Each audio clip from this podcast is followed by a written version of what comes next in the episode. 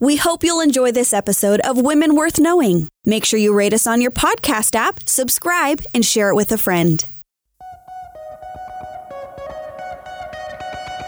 This is Cheryl Brodersen in studio with Robin Gunn. Hello. Robin. Are you excited to hear part two? Yes, yes. And we may have some details, as you promised, about Yes. how Dolly is there. Well, why don't you give us the background of how we got Oh, to where right. Dolly That's is in this moment of Interestingly enough, with yes, the girls? Dolly is from uh, is Scottish, but she was born in New Zealand. And when she was still young, like three years old, her father moved to the States. He bought a ranch in San Gabriel, a sheep ranch, because that's what he did. He was really good with sheep.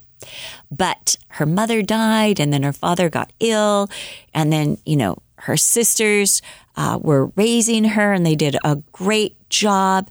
Um, and then when Dolly was 19 years old, her father died, and Dolly lost her job, and she broke her engagement. She didn't know know what to do with her life, and she had a friend named Eleanor Brown, whose mother, P.D. Brown, urged Dolly to go to San Francisco um, to help the plight of young Chinese girls who were being rescued out of the slave trade. So Dolly traveled all that distance. Dolly had actually lived in Oakland at one point, so she wasn't totally unaware of San Francisco. But it was a long trek uh, from living in LA all the way up to San Francisco. Um, and she went by train, which I know from LA to San Francisco today is about an 11 hour train ride. I can't imagine how long it was in those days. It would have been a longer train Good ride. question. Yes, with all those stops along the way. Well, that was a great summary. Thank you. So now we're ready Yes. for part two. Part two. So we were also at this place where Dolly had worked in the mission house, and she had favor with everyone because Dolly was just uh, so likable. She was good at nursing. She was good at teaching, and she loved the little toddlers. But there was one young Chinese girl that she could not win over, try as she might.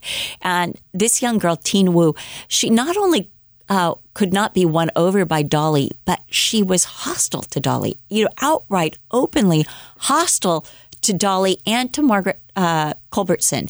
And even though uh, Teen Wu did not want out of the house, she was still hostile. But there was probably a reason for that because Teen Wu was only about five years old when her father told her he was taking her to see her grandmother. But instead, he took her to a boat and locked her in a closet. He sold Teen Wu to pay off his gambling debts. So at only about five years old, she was um, taken across the ocean all the way to San Francisco, where she was sold. Briefly, she worked in a brothel, um, not as a prostitute, but as uh, someone who would like empty the um, uh, the chamber pots. Uh, she, they gave her the worst, worst of the worst jobs. She was forced to um, carry heavy burdens all day long.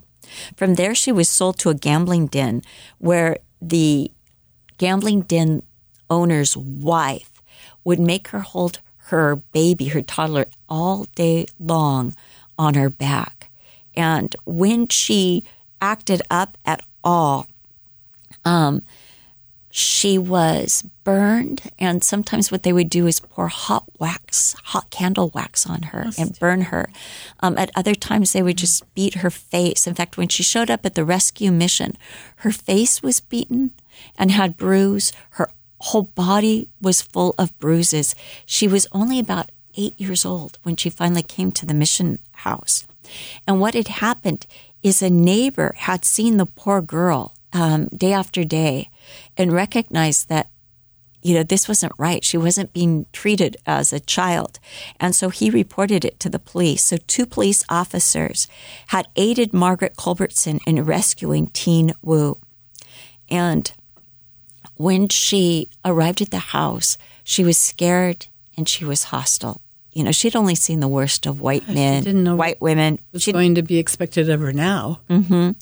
And she didn't know hmm. who she could trust. Right. Now, one of Dolly's favorite things, I know this sounds strange, but was to listen intently to the story of all the young girls.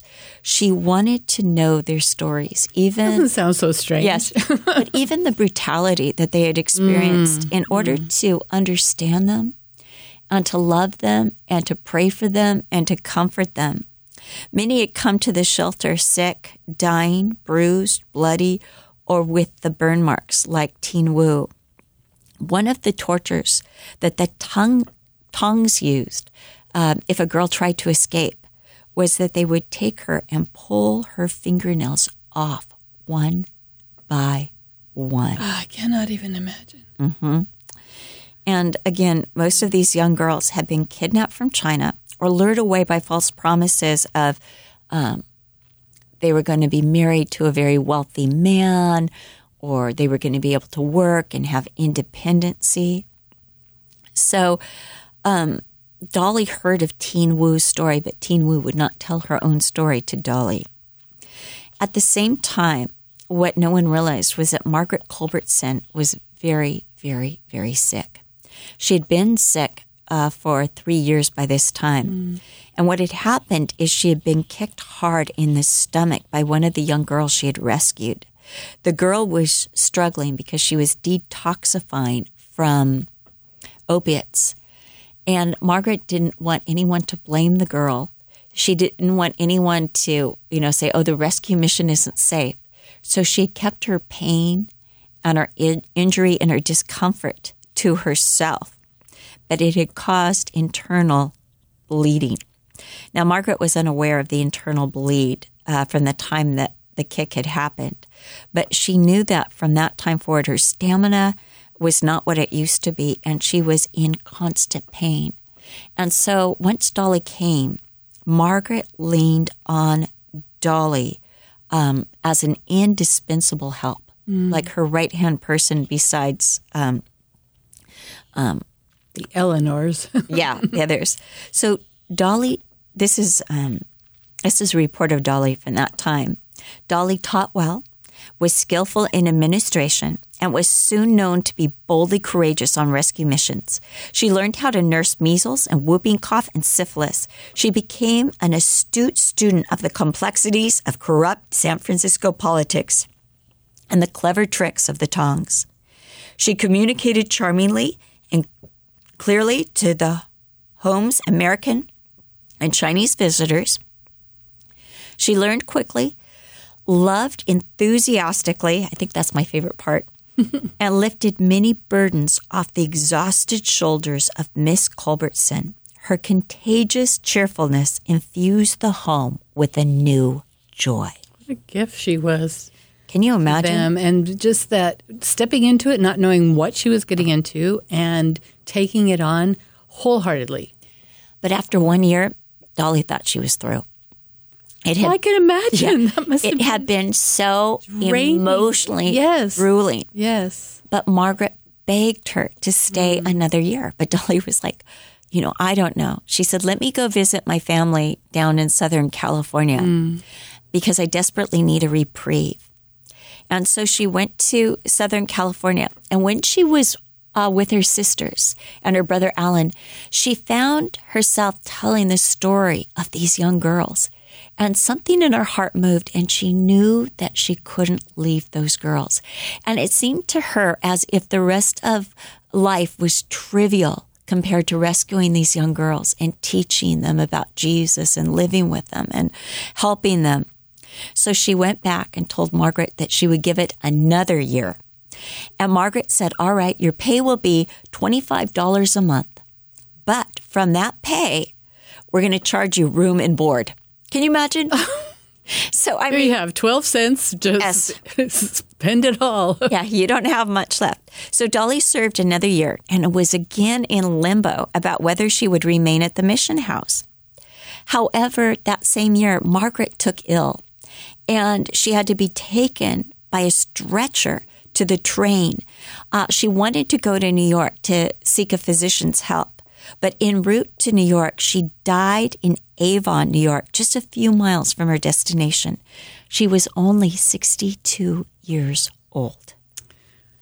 And what a journey. I wonder why she didn't seek. Well, maybe It's still She- early in San Yeah. Francisco. How many specialists are I there? think or too. She didn't. She actually knew Yeah. what had happened, and she didn't want any of the girls to be blamed I was wondering, or the house to come into i- ill repute. She was very, very protective of the girls Mm-hmm. in every single way possible. She didn't. Uh, she didn't even want a lot of people knowing their past or if they'd ever been violent or anything. So Dolly was asked to take Margaret's position, but she declined. She said she didn't feel like she had the training or the know how. And Dolly at this time is only 27 years old. Um, so the position was given to a Mrs. Fields, who also, you know, volunteered and worked there. However, everyone at the home still looked to Dolly for leadership. So two years later, after Margaret's death, the Foreign Missions Board came to Dolly and asked her, please be the superintendent of the mission house. And this is after Dolly said, "I'll come for one more year." Yes. And now we're two years later. Yes. So now she's been there four years, right? So Dolly again took a short break to visit her family at Pray. And again, the Lord put it on her heart, and she returned to the mission house and she took over uh, the job of superintendent. Well, the Tongs, having heard that there was a new supervisor, decided that this was the time to strike, and they really wanted to intimidate Dolly, to scare her. So they invited, uh, they sent a fake note uh, to the mission, like, oh, there's a girl who needs rescuing. So Dolly boldly goes out to find this girl, and, you know, she's got a police officer with her. And when she comes to the house that the girl supposedly is at and opens the door, there's a a stuffed, you know, um, form of dolly in the form of an effigy hanging with a threatening note, like "This is what we're going to do to you if you keep saving girls." Whoa. And I'll tell you one thing: that made Dolly mad. Didn't scare her in the least. She was like, "Oh no, you don't." So she would even take the girls in and out of the house. She felt that they needed a break. Where Margaret had kept them insulated and isolated, Dolly had a different uh, take on it. So every time she had to go to the market or to the store on a trip, she always took two of the girls with her, always. Even um, sometimes on her breaks, when she would go on a break down to Southern California, she was always accompanied by these girls because she felt that they needed it. Even if it was just going to the park uh, to feed the ducks or to ride a cable car or to walk across the San Francisco Bridge. She wanted them, um, kind of like her sister Helen, uh, to get an idea of God's presence every place, whether it was in ducks or in the vastness of the ocean or, you know, just the fun and exhilaration, um, and to get them used to life outside um, the mission house. She loved to uh, buy special treats for the girls and just uh, to make it a place of joy. The work in the mission house was arduous, and Dolly was constantly on rescue missions or receiving some new member in the home. She had to always be vigilant. There were not only threats on her wards, but threats against her own life as well. Dolly at this time began to keep a ledger, and on the ledger she put the names of all the girls who were saved. And the ledger included what they were saved from, their stories, as well as the injuries that they had suffered or came to the home with. Dolly would often use their stories when she spoke at churches in order to raise money for the mission and for the further education of the girls. So most of the money raised was either to support the mission, but if there was extra funds, Dolly put it in a fund for the education of the girls so that the girls who, who showed the promise of education uh, could have a further education. And many of the girls were sent to boarding colleges where they were supported. Uh, Dolly was also a prolific letter writer. Uh, she would write to all of the girls that had left. Um, many of the girls actually went back to China. And some of the girls, uh, one of the stories of the girls who had been rescued by Dolly, she returned to China. And her mother in law, uh, she married, and her mother in law was very abusive to her. But because this young girl was such an example of Jesus, her mother in law apologized to her and received the Lord. And her mother in law became one of the most outstanding Bible women or Bible teachers in China. Amazing. Mm-hmm. All sorts of stories like that. Do you have any numbers of how many girls went? Oh, yeah. Okay. Oh, yeah. yeah. It's big, too. After nine years of service at the mission house, Dolly was on her way to Scotland. Do you want me to tell you now or save it? Tell me now. Okay, there there's an estimation of uh, two to three thousand girls, and it's closer to three thousand that went through the mission house. Not all of them were saved, incredible. and uh, of some of those, some of them went back to their profession or where they had been, but the vast majority received the Lord Jesus and uh, went on to live prosperous lives. That Dolly also kept a ledger of. That's incredible. After nine years of service at the mission house, Dolly was on her way to Scotland and then to China.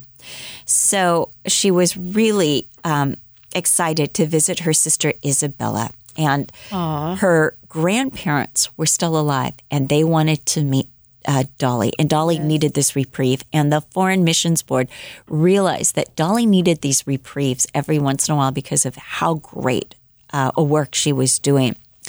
Um, just a year earlier, Dolly had been to Southern California to visit her sisters, and there she had met uh, a young man named Charles Bezada. Now, Charles Bezada was the brother of Dolly's sisters. So this would be like Anna and um, the others, Helen. Um, their pastor.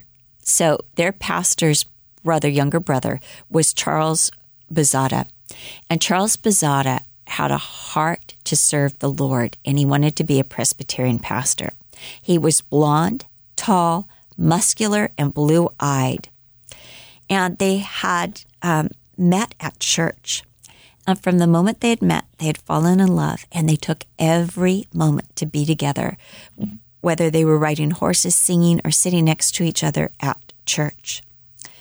And uh, after that, they corresponded and they became engaged through correspondence. And they were so excited to spend their life together. Well, he had gone off to college in New York. So it was arranged that before Dolly left for Scotland, for her trip to Scotland, um, she was actually going to go to Scotland and then she was on her way to China to visit some of the girls. But before she left, she would meet Charles Bezada on the East Coast. They were so in love, and Charles had finished his education and he had started a ministry on the East Coast, taking a pastorate there. Um, and so when they met and they were talking, he told her that he did not feel that he could leave the ministry or the care of his mother. It's, I think, important to realize at this time, Dolly's in her 30s. You know, this is past the time. She's past her prime. Um, and they're in love. But he's saying, you know, Dolly, I need you to leave your work and come work with me here on the East Coast as, you know, my wife. And she said, no, I, I can't, I'm not ready to leave the mission work yet. And then Dolly was also thinking of her three sisters who were getting older at this time. Uh, I mean, they were only in probably their 50s, but she's thinking, who's going to support my sisters? If I come to the East Coast, who's going to watch over them? So they prayed about it and they decided that although they were deeply and desperately in love, it was not the Lord's will for them to be together, that God had something different for each of them. So they parted as friends in order to follow the call of God on their lives. I think uh, unusual. You just don't hear stories going that way. Nope. And Nope. the clarity they must have both had to have had to know that, that this is what the Lord was calling them to. That's right. That's right. So Donaldina had a wonderful time in Scotland and she met her grandparents and she had an aunt Annie um, who had a big, big house and just absolutely loved um, Dolly. She also met her sister Isabella and they became fast, fast friends. Um, she went on from there to China. And let me just add this point that for this is part two. So in part one, Yeah. we learned that Isabella had to stay behind in Scotland when the whole family That's right. ended up That's right. going to New Zealand. Zealand. That's right. For the first sheep ranch Right. venture. And that's where Dolly was Yes. born. And Dolly had that never explains why they'd never met or seen Isabella before in her life, and Amazing. they hit it off. I think Isabella had been younger. It never says, but I've got a feeling that's why they couldn't take her because she was too young. And so I don't think that she and um, is uh, she and Dolly were necessarily that far in age, maybe like 10 years or something. But they really, really became close. Then she went on to China by boat. But what's interesting about that is she knew the captain of the boat. And when they were passing India, uh, they had to pass India, but they went by way of Israel, and he pointed out Mount Sinai to her, and that was just What a thrill. thrill for her Oh. on the boat. Wow. So she went to China and she had appointments to meet up with many of the girls that had married and become mothers. Interestingly enough, as she's being introduced to these babies, many of them were named Donaldina or Margaret. so to meet these adorable Chinese babies and you know, oh, what's your name? Donaldina, you know, or Margaret. She also met a cousin, Patrick Cameron, who was a banker in China, and another relative, Sir Ewen Cameron, who had been knighted by the King of England and was the first Caucasian to be given the official title of Mandarin by the imperial government of China. And so it's interesting to think that she had family members um, that were also called to minister to the Chinese without realizing it. Now, here's an interesting fact about her relative, her cousin, Sir Ewen Cameron. He was the great, great, great, great grandfather of the Prime Minister David Cameron. Isn't that interesting? so he was related to Dolly. Yes, yes. Amazing. So, um, Dolly returns to um, San Francisco and uh, by boat, and she's actually thrilled when she sees the Golden Gate. She feels like she's back home, and she's ready again to minister. I think part of that must have been seeing the fruit of all those Chinese girls that were doing so well, walking with Jesus, and you know the Bible woman, and Yes. hearing the story of how the gospel was going throughout China. So she comes back. And again, she's got her ledger. The rescue continues. So, one of the many stories of rescue, because she kept that ledger, involved a man that Dolly called Old Sam. He had been a brothel owner. Dolly spied a young Chinese girl in a hotel lobby dressed in flimsy clothes. And immediately she knew, like, look, it's winter. That girl's clothes are too mm-hmm. flimsy to be mm-hmm. anything other than a prostitute. So she went to the police station. She got an officer to help her in saving this girl. And she went back to the hotel. Well, while there, old Sam pulled a gun on Dolly. And Dolly just waved the gun away and rushed past him to the girl uh, to save her. And in the meantime, the police officer took down old Sam and put him in handcuffs, you know, and carted him off to jail. But old Sam, while in jail, was so impressed with Dolly's bravery and desire uh, to save the Chinese. Like he's like, she actually loves Chinese people. She is a woman on a Right. mission. and the I got in the way, the gun got in the way. She's not going to be stopped. Right. And so he was going to be ex- he was exported back to China, but before he was exported, he uh, got in touch with Dolly and he asked if he might visit Dolly at the mission house and have tea with her. And Dolly accepted it so she could tell him about why she did that. So Dolly's right hand helper was a Chinese girl named Yun Kwai. Yun was devoted to Dolly. Um, interestingly enough, Teen Wu loved Yun, just loved her. She was the only person that Teen Wu, remember Teen Wu was the rebellious girl who was hostile? This is the only person that Teen Wu trusted in that whole mission house. She trusts only Yun uh, Kwai. And she's not sure, you know, that the white women really love them and she's suspicious. And of course she is because of all she's been through. But in 1900, Yoon had taken ill and died unexpectedly. Dolly was distraught. She had loved Yoon Kwai so much that seeing Yoon's body, um, and she was sick, but they didn't know that, you know, she was deathly sick. Dolly threw herself across the body of Yoon and was uh, raked with sobs. She just was, just couldn't stop sobbing. And as she was sobbing, all of a sudden she felt someone hugging her and crying with her. And she turned and it was Teen Wu. Oh, And from that moment forward, Teen Wu realized that Dolly truly loved the girls and the Chinese and did not hold their past against them. And she became Dolly's closest friend and ally in the work. That's beautiful. By this time, the mission house and Dolly were gaining notoriety. Dolly was always entertaining visitors apart from rescuing girls and apart from all the litigation in court. She was also entertaining visitors, explaining the mission. She loved to show people around, explain the work, and encourage those who visited to give. One day she received a letter saying that President Teddy Roosevelt was in town. By this time it's 1901 and to visit the house.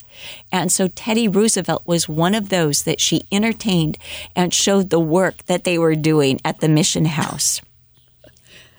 In 1906, so we're going to skip tons and tons of stories because we don't have time, but in 1906, Dolly was in bed when around 5 a.m. she was thrown out of bed by a violent earthquake. She watched as things flew off the shelves and she went right away to check on the girls. And the house seemed stable and the girls were all fine. But she realized that the chimney was lopsided. Mm. And if the chimney was lopsided, that meant that the whole building was unstable. Pretty soon the police came and they told the women they'd have to evacuate the house. And at the same time, fires had started, and everyone was, was this very concerned. 1906? This big, is 1906. Okay. This is the big San Francisco earthquake. It wasn't just a tremor No. that. But afterwards, them the tremors were huge too. Sure. So Dolly ushered the girls to the Presbyterian church where they waited. But while there, Dolly remembered that the papers for the girls that showed their legitimacy, uh, that gave her um, the ability to supervise and have oversight of them, were still at the house. Without those papers, she could lose custody of the girls in oh, court, dear. especially with so many crooked judges. So Dolly decided to make her way back to the mission house. Now there are fires all over. They're Yes. dynamiting houses because they're so dangerous. Yes. And there's explosions going off to her right and her left, but Dolly's going to make it to the mission house. She gets to the mission house, and this police officer says, You can't go in there. And she said, I must. I will go in there. And he said, Stop or I'll shoot. And he pulled a gun on Dolly. Dolly said, Shoot me if you will, but you're not going to stop me. Oh, She went into the house, grabbed the papers, and left and made her way back to the mission house with all the papers and her ledger with the story of all the girls. To her, that was the most important thing in that uh, mission house. talk about a single-minded, focused, It was amazing. determined woman. Eeh. It was so sad because the house, you know, 920 Sacramento Street had to be dynamited because, again, it was unstable. And that was the way that they were dealing with these houses. The next morning, the church was no longer safe. It was surrounded on three sides by fire. So the Foreign Missions Board arranged for the girls to stay in a barn north of the city in um, Marin County. The girls had to walk to the ferry and then um, from the ferry walk to the barn. They he, there were over a hundred of them, and they wrapped all their belongings in sheets because they were kind of heavy. You know, they grabbed what they could, but they were so enterprising. They wrapped them in sheets um, and put them on long poles, and they each held a side of the pole so they could carry it between them. The board members then found them a big home in San Rafael that was large enough to house all of them. Gail Borden of Borden Dairies arrived with clothing, bolts of fabric, fresh new warm bel- uh, bedding, a new sewing machine. He also brought a tent, desks, and books so the girls could resume their schooling. In San Rafael, though, the girls were constantly on guard because the tongs had followed them there. So, you know, this is, you know, a dangerous time uh, in between. And it's going to be two years that they live like this. Um, uh, they moved then to a house on 11th Street in Oakland until the mission house was rebuilt. But it took two years to rebuild uh, the mission house, and the girls were in constant danger then. I mean, there was vigilance. But don't you just love Gail Borden of Borden Dairies? Yes. So the San Rafael was in a rural area at that time. Probably across Yeah. the ferry, you know? Yeah. I mean, it's such a beautiful area right now. You know, it's got all those uh, ocean view, You just bay have view to homes. picture how it was 100 years ago. And Yeah. But there was a large house there. and yes. And That they were able to stay in. Started over. and then they moved to Oakland. There's more about the um, the place in Oakland that I'd uh, want to talk about when we come back because we're going to have to come back for part three because it's still very exciting. Uh, we we we're going to get to some um, stories. Of, of some of the girls that she saved in the next episode. So I really want all of you to come back next week. And again, if you, Yes, yes. you know, don't just listen to part two or part three. Listen to part one, listen to part two, and then you'll be ready for part three. Yes. Or maybe even way- refresh yourself. Right. And there's just that consistency that we Yep. have experienced as we've researched them that we want you to have that same sense That's of right. the, the timeline. That's So right. Okay, until next week. us. Yes. Yes. We'll, we'll, We keep saying we can't say we'll see you because we right. won't see you, that's right. but we will Talk to you. visit with you. that's right. Visit. I like that. Next week. Until then, this is Cheryl Brodersen and Robin Gunn. saying 拜。Thank you for listening to Women Worth Knowing with Cheryl Brodersen and Robin Jones Gunn. For more information on Cheryl, visit CherylBrodersen.com or follow her on Instagram or Facebook. You can also follow Robin on Twitter, Instagram, or Facebook.